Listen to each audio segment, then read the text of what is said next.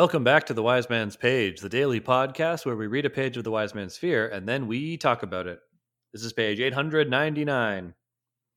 Bast washed the cut on Kvothe's scalp, then threaded one of his own hairs through a bone needle and laced four tight stitches through the innkeeper's skin more smoothly than a seamstress.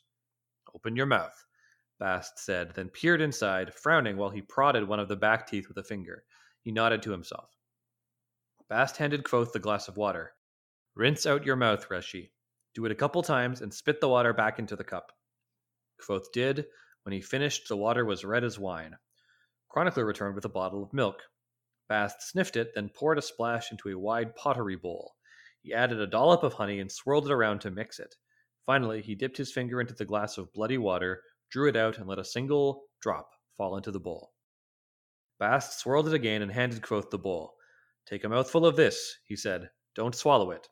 Hold it in your mouth until I tell you. His expression curious, Kvothe tipped the bowl and took a mouthful of the milk. Bast took a mouthful as well. Then he closed his eyes for a long moment, a look of intense concentration on his face. Then he opened his eyes. He brought the bowl close to Kvothe's mouth and pointed into it.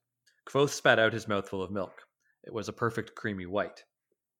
Bast brought the bowl to his own mouth and spat. It was a frothy pink. Kvothe's eyes widened.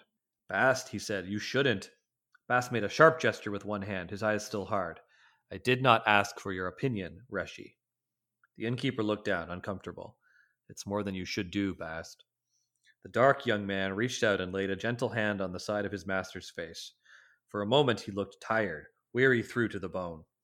Bast shook his head slowly, wearing an expression of bemused dismay. You are an idiot, Reshi. Bast drew his hand back, and the weariness was gone. He pointed across the bar where Chronicler stood watching. Bring the food, he pointed at Kvothe. Tell the story.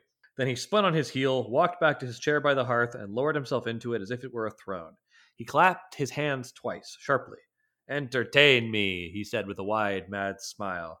And even from where the others stood near the bar, they could see the blood on his teeth. That's the page and the chapter. I'm Nick. I'm Jordana. It seems to me that Kvothe does not know this particular spell, but he understands what Bast is doing and understands that it is a lot actually, like the type of magic at play here. He doesn't recognize the milk and he's like curious about the the ritual of putting the milk in the mouth and spitting into the bowl. But then when he goes, "Oh no, Bast, you shouldn't be doing this," he clearly knows that this is something that is, you know, a big lift for Bast. He's taking on his pain or something. He's taking on the wound. Well, what I was wondering is is he switching his teeth? like it sort of felt like, like like they're trading teeth. I read it as he's taking the wound on. Okay. Yeah, that's that's how I interpret this. Although, you know, trading teeth is that would be sick though. Can you imagine? You'd be like, "Yeah, I got fairy teeth." Ah. Fan teeth. Yeah. I actually I feel like Bast's teeth would be sharp for some reason. Yeah, no, I think so too. I think there's a glamour, you know. I could definitely see that.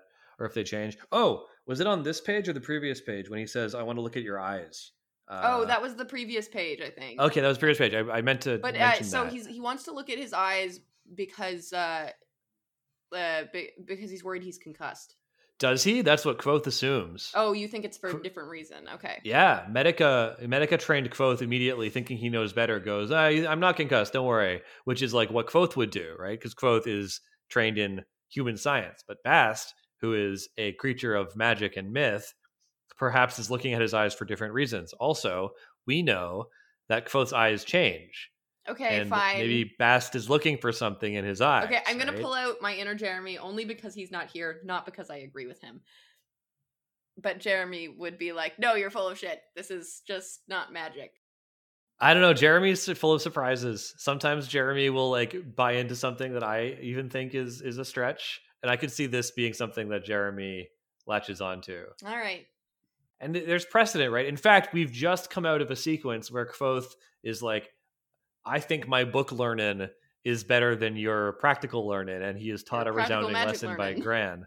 That's right. That's right. And then practical magician Bast, you know, maybe he's after something else. See, when Jeremy's not here, I can count him as an ally. Ah, I see. I see how that works. Yeah, okay. So why why is this magic a big deal? Is it a big deal because he's taking on a wound? And if yes, then like was this wound that serious or is it because he's taking it on that makes it serious like does it not matter I think it's the cost. I think it's like the cost of the magic over a relatively small thing. I think that's what it is.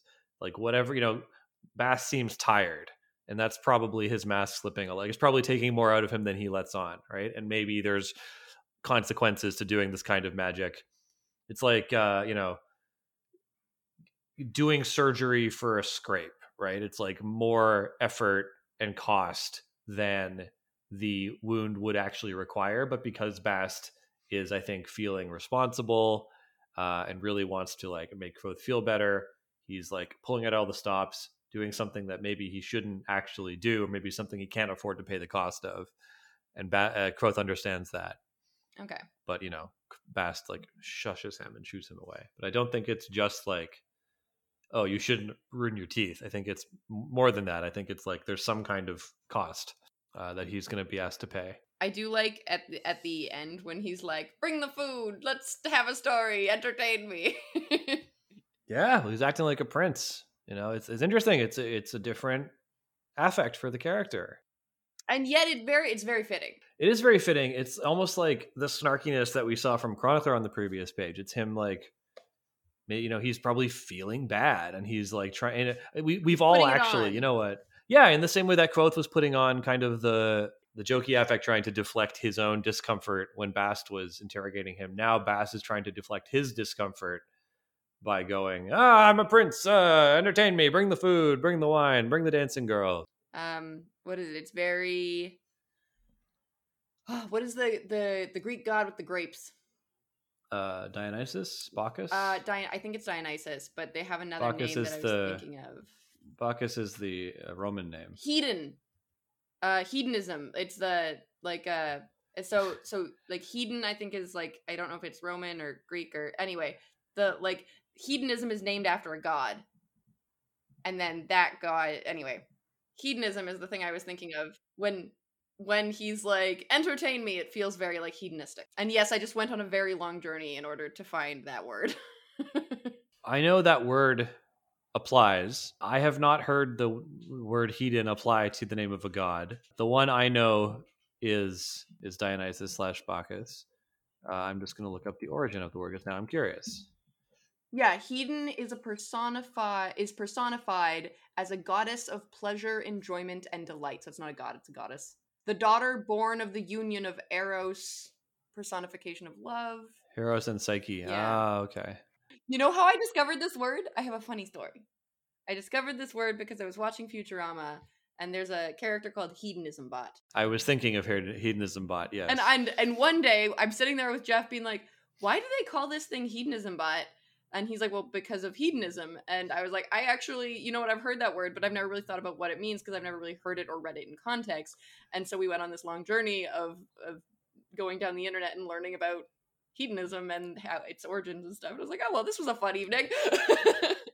Now, Jordana, uh, Hedone is that character, the daughter of, uh, of of Eros and Psyche, but Hedone is not the same as Dionysus. In fact, there's no evidence that she was ever the object of cult worship, which is, uh, you know, th- and they engaged in hedonism as they worshipped Dionysus slash Bacchus. They're not actually that related. Interesting. Well, I mean, they I think they're related, like in the familial sense in the mythology. Yeah. but Well, they The have character- similar imagery. Perhaps. The character of Hedonism Bot is explicitly riffing on Dionysus, the lounging god eating grapes and going, oh. yes yeah that's super that's super duper dionysus although I feel like a lot of greek mythology has like similar looking bits and pieces like they all kind of have a variety of the same hairdos and a variety of the same outfits Yeah, well, they all had little cults. All the gods had their own cults and they all had their own sex rituals.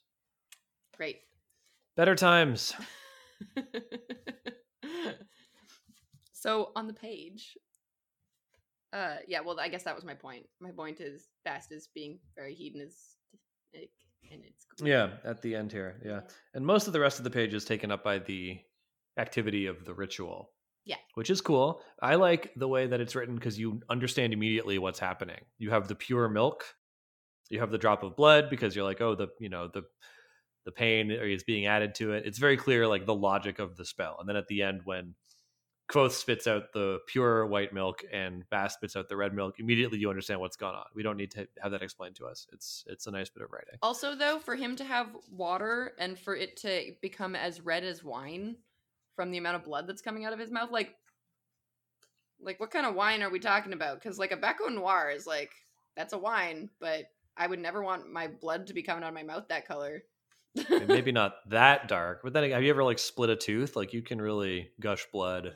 I have not. I have not. Yeah. Um, yeah. The worst is like I've pu- I've I've pulled a tooth, which I feel like would make like a rosé, but Well, maybe it's a rosé, Jordana. Maybe this is a nice fine. rosé. Yeah, as red as a rosé. Yeah, as red as a crisp rosé on a summer's afternoon. I only have one note left, so uh, if you got notes, Well, why don't you speak to it? It's the end of a chapter. This chapter was called Interlude Close to Forgetting. Close to Forgetting is reference to when he's saying that the guys who beat him up reminded him of something he was close to forgetting, which was on uh, 898, I think. Do we think that that thing was uh, how to be Kvothe, or was it That that I need to remember that I need to remember not to be Kvothe? I think it's that I I think it's that he needs to remember not to be Kvothe. I think so too. I, I don't think Kvothe is a victim. I think he is the I think he is the author of all his pain. Yeah, I don't know. Uh, jury is still out for me on that one, but I do think that, like in this particular case, he's talking about being close to forgetting that he shouldn't be Kvothe. Mm, I think so too. Yeah. Yep. Yep. Yep. Yep. Yep, yep, yep, yep, yep, yep, yep, yep. Yep. Yep. Yep. Yep. Yep. Yep. Yep. Yep. Yep. Yep. Yep. Yep. Yep. That's it. Right, right. That's it. Is that it? That's it. That's All it. right. All right. That's it. So, All right. to- So yeah, we'll do. We'll go. We'll do a thing. All right. Page. All right. Page. Wind. Wind. Page. Wind. Page up of Joe- the of the Yeah. Goodbye. wind. Ciao.